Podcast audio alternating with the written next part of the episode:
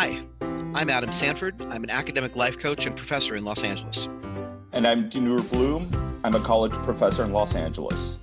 And this is Learning Made Easier, a podcast where we discuss how we learn and how we teach and how they overlap.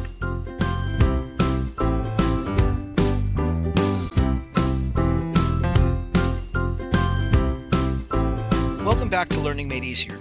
This is episode 147 How to Stop Being Afraid of Mistakes. Too many students and too many educators are afraid of mistakes.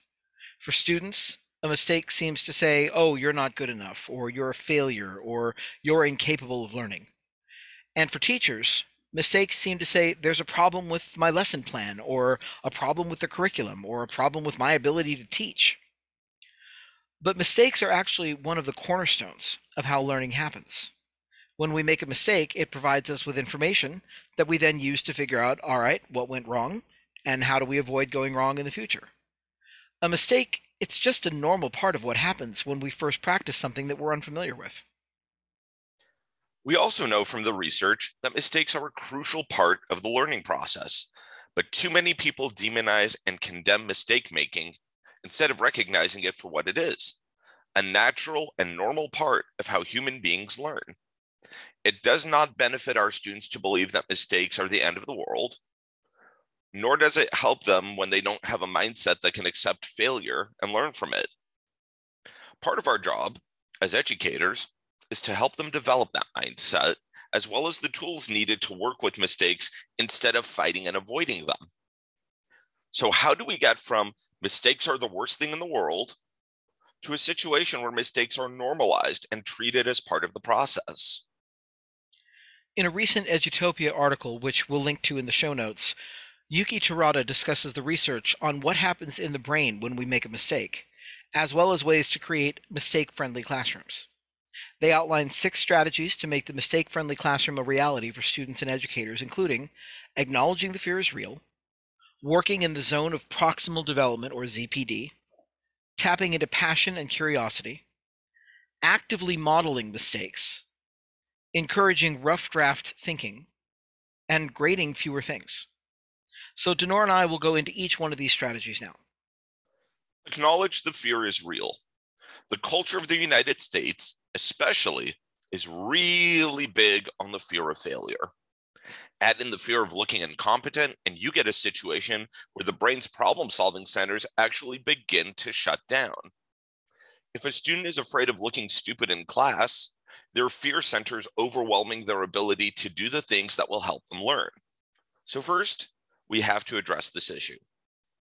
To do this, we need to give students tools to help them calm and reduce their fears and mistakes and the public effects they're afraid they'll experience if they make them.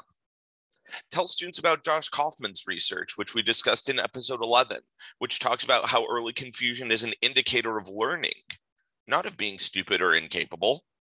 Have them work on replacing the thought, I must be stupid, with, I am learning. Have a best mistake of the week contest. What mistake this week helped students break through a barrier or look at a situation or an assignment in a different way? Celebrate mistake making as a central part of how they learn so they can learn to see it that way instead of beating themselves up. Next, work in the zone of proximal development, or ZPD. Now, according to wested.org, the ZPD is the space, and I'm quoting here, the space between what a learner can do without assistance and what a learner can do with adult guidance or in collaboration with more capable peers. Unquote. So when students are learning in this space, they are working on problems that are challenging, but not beyond their abilities. They're just beyond the boundaries of their current knowledge set. So, a problem or a question that requires students to explore possible answers to the question by using knowledge they already have, but which does not on its own provide a ready answer, is a problem that sits in the zone of proximal development. Having the possibility of failure due to the possibility of choosing a plausible but incorrect answer also helps students figure out not only that certain answers are incorrect, but also why they are incorrect. And that increases their ability to understand and work with the topic. For example, in a sociology classroom, you might pose the question How do we address racism in our community? And some students will have answers about dealing with economic issues like poverty and job availability, while others will talk about police brutality. And still others will talk about social standards for beauty and attractiveness. So, which answer is right? Well, that should bring on a discussion where each student examines the proposed answers and decides, often in conversation with others, which ones are most important or most actionable right now. And that requires them to listen to what other people's ideas are too, not just their own knowledge. They have to go beyond it. There's the zone of proximal development. Tap into students' passion and curiosity. A 2012 study shows that the more curious a person is, the more able they are to deal with uncertainty and ambiguity. Often, the fear of making mistakes comes in part from a low tolerance for uncertainty. If we can increase students' curiosity, it should decrease the fear of making mistakes. One way to do this is to use student surveys early in the term to find out what your students are interested in. If you find out you have four or five musicians in your sociology classroom, allow them to do their research paper on the meaning of music in a cultural context. If your survey reveals you have several students who are deeply interested in the beauty industry in your marketing classroom, allow them to do their research paper on the marketing effects of sex appeal being used in advertising over two or three decades. Another avenue is to give students autonomy in the classroom. Let them choose what kinds of assignments they're going to do. If they have some freedom of choice, that also allows them to go where their own curiosity and passion lead them. And they're much more likely to be able to cope with the mistakes they're going to make because their passion leads them to care about the result of the work beyond just the grade. Another thing that they suggest is to actively model how to make mistakes. Now, for some educators, this sounds like a tall order. We don't like making mistakes any more than our students do. But if we can show that making a mistake is not the end of the world and that we can handle it, that goes a long way in demonstrating to students how to handle it when they too make mistakes. A comparison of how teachers in the US and teachers in China and Japan handle mistake making is really eye opening. In a study in 2007, researchers found that American teachers tended to point out errors to students when the answer was wrong, often publicly in the classroom, rather than allowing the student time to discover their error, work through it, and correct it. And this led to students in American classrooms getting extremely tense and anxious about making any mistakes at all because they were afraid they might be seen as stupid.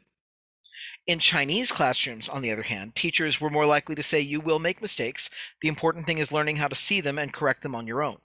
And this led to students noticing their own mistakes and learning how to correct them. So, one suggestion for modeling mistake making is allow students to see you working out problems or writing in real time. Don't pre prepare an equation, work it out on the board in real time allow students to see you hesitate and go back and correct errors in your original working out, and then explain how you figured out the errors as well as admitting that you made mistakes. If you're teaching writing, let the students see you try to write that introduction and struggle with it. Seeing our confusion, our hesitation, our, oh, wait, that doesn't work, let me try, all of this will help students realize they're not the only ones stopping, starting, and self doubting.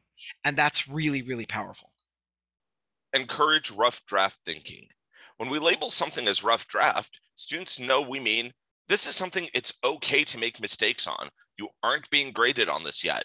This is a place for you to work out your initial ideas, even though they're not fully formed. Telling students that their questions during class, their initial attempt at a problem set, and their first or second try at articulating an idea is rough draft thinking. This allows students to feel less stressed. Nobody expects a rough draft to be perfect or even halfway polished. This also allows teachers to layer in the idea that learning is not instantaneous. For students who tend to think fast equals smart, please refer to our episode three, Learning is Not a Race.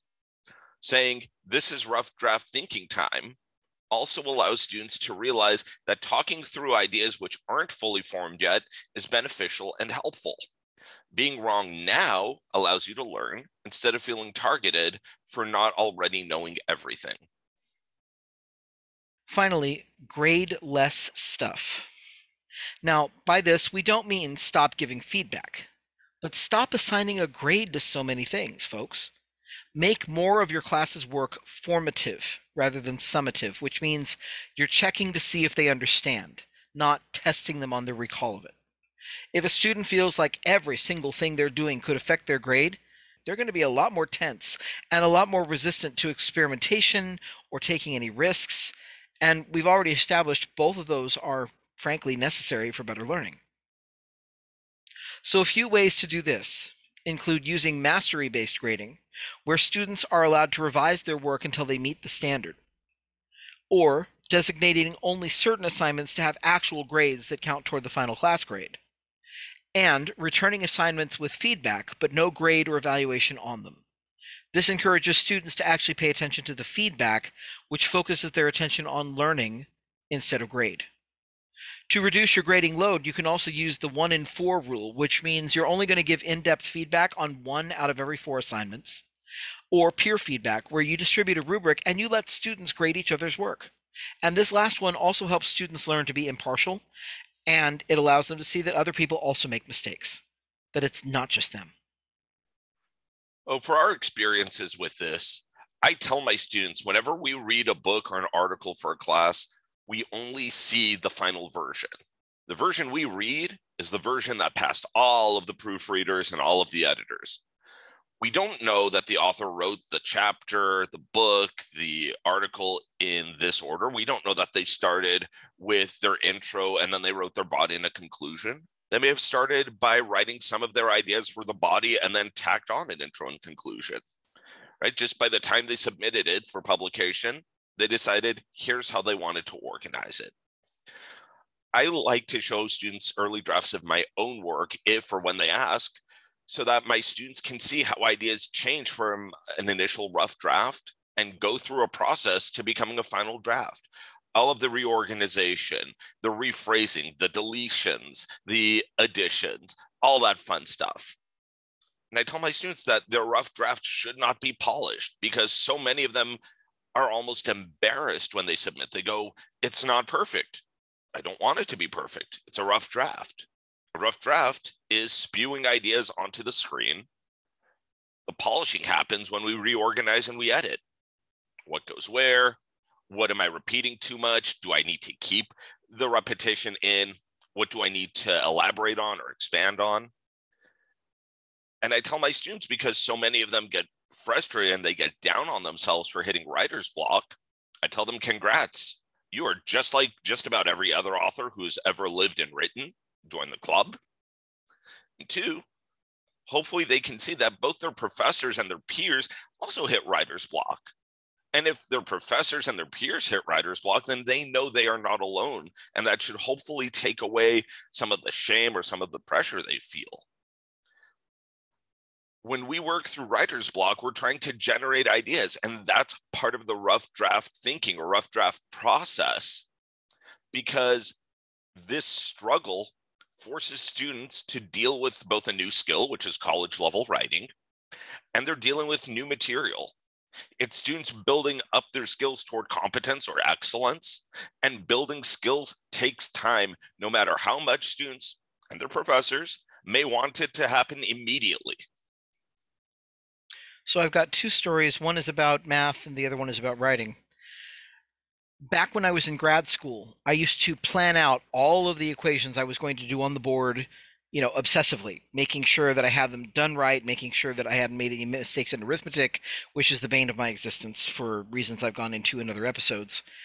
And I had one that I had basically done completely wrong in my prep. So I had all the steps written out and they were wrong. And I got about halfway through it, and a student put his hand up and said, uh, Adam, you've just added nine to seven, and you came up with 18, and that's not right, is it? And of course, this destroyed the entire equation because 9 plus 7 is not, in fact, 18. And I didn't know what to do because I had no idea how to do math on the fly. It was just not part of my skill set. It never had been. I was terribly embarrassed. And I had about four students come up to me after class and say, Don't feel bad. I make more mistakes than that in my homework. But I felt like I had totally undermined, you know, their confidence in me and their ability to trust me.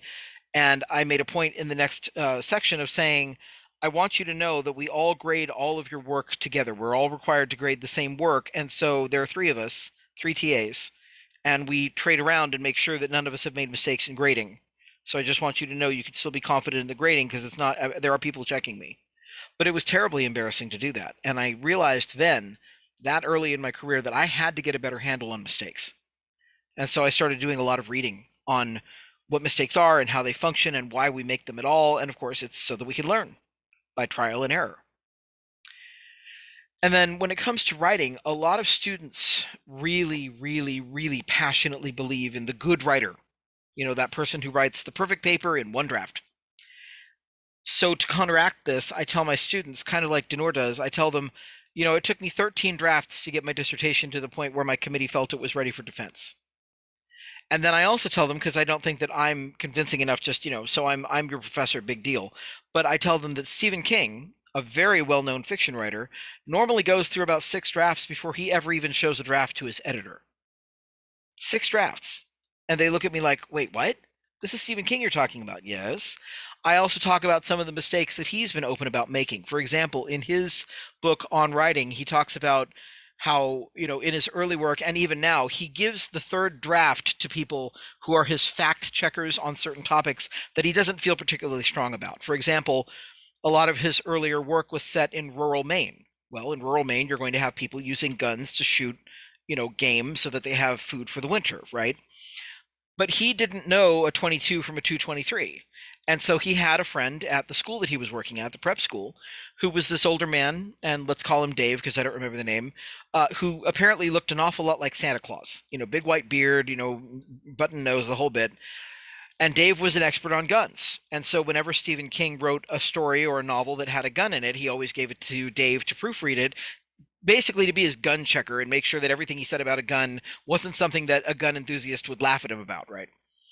So he walks into the faculty lounge about two days after having given Dave his mimeographed copy of Salem's Lot, which was his second big book that he, you know, he did Carrie, and then the next one was Salem's Lot, his vampire novel.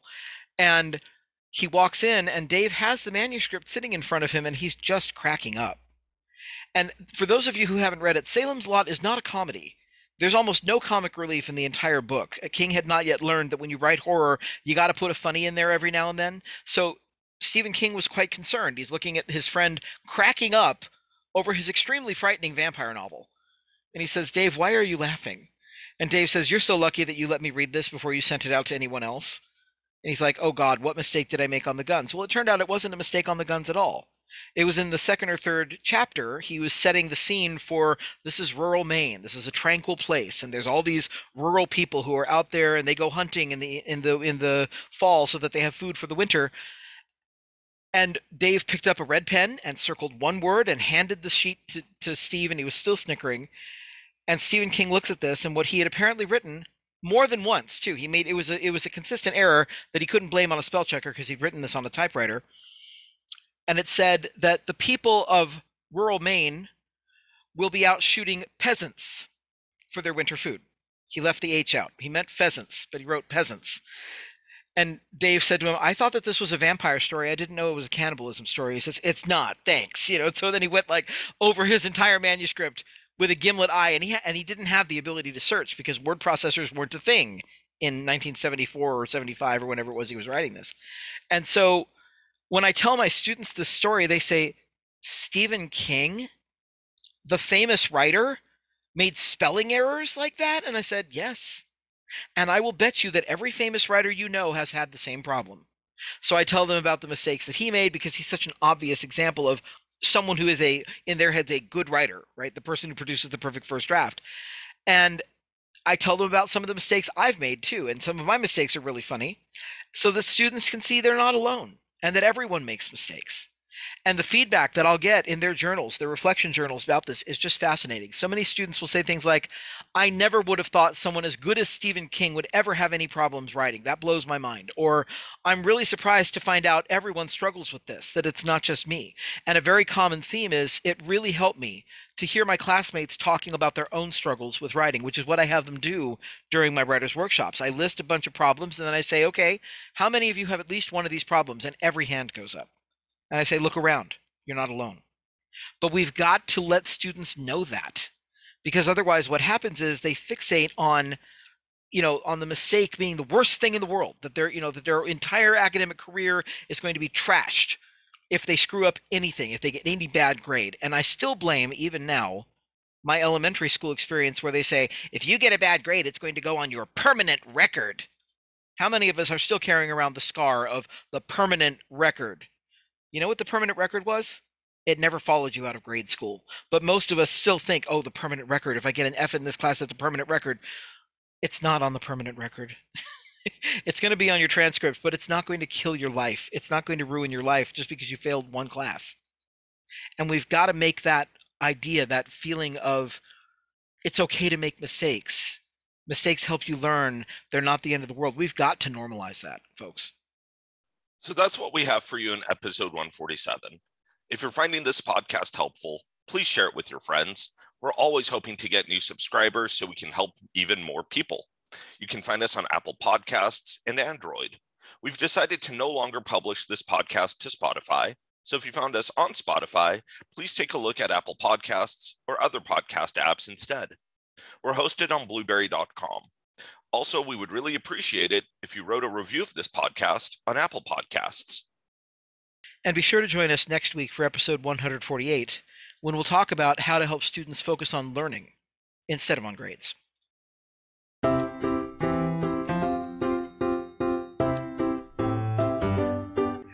You've been listening to Learning Made Easier, a podcast about how we learn, how we teach, and how they overlap. We want to say thank you to all of our supporters on Patreon who make this podcast possible. If you want to support us, please go to www.patreon.com slash learning made easier. We look forward to seeing you next week.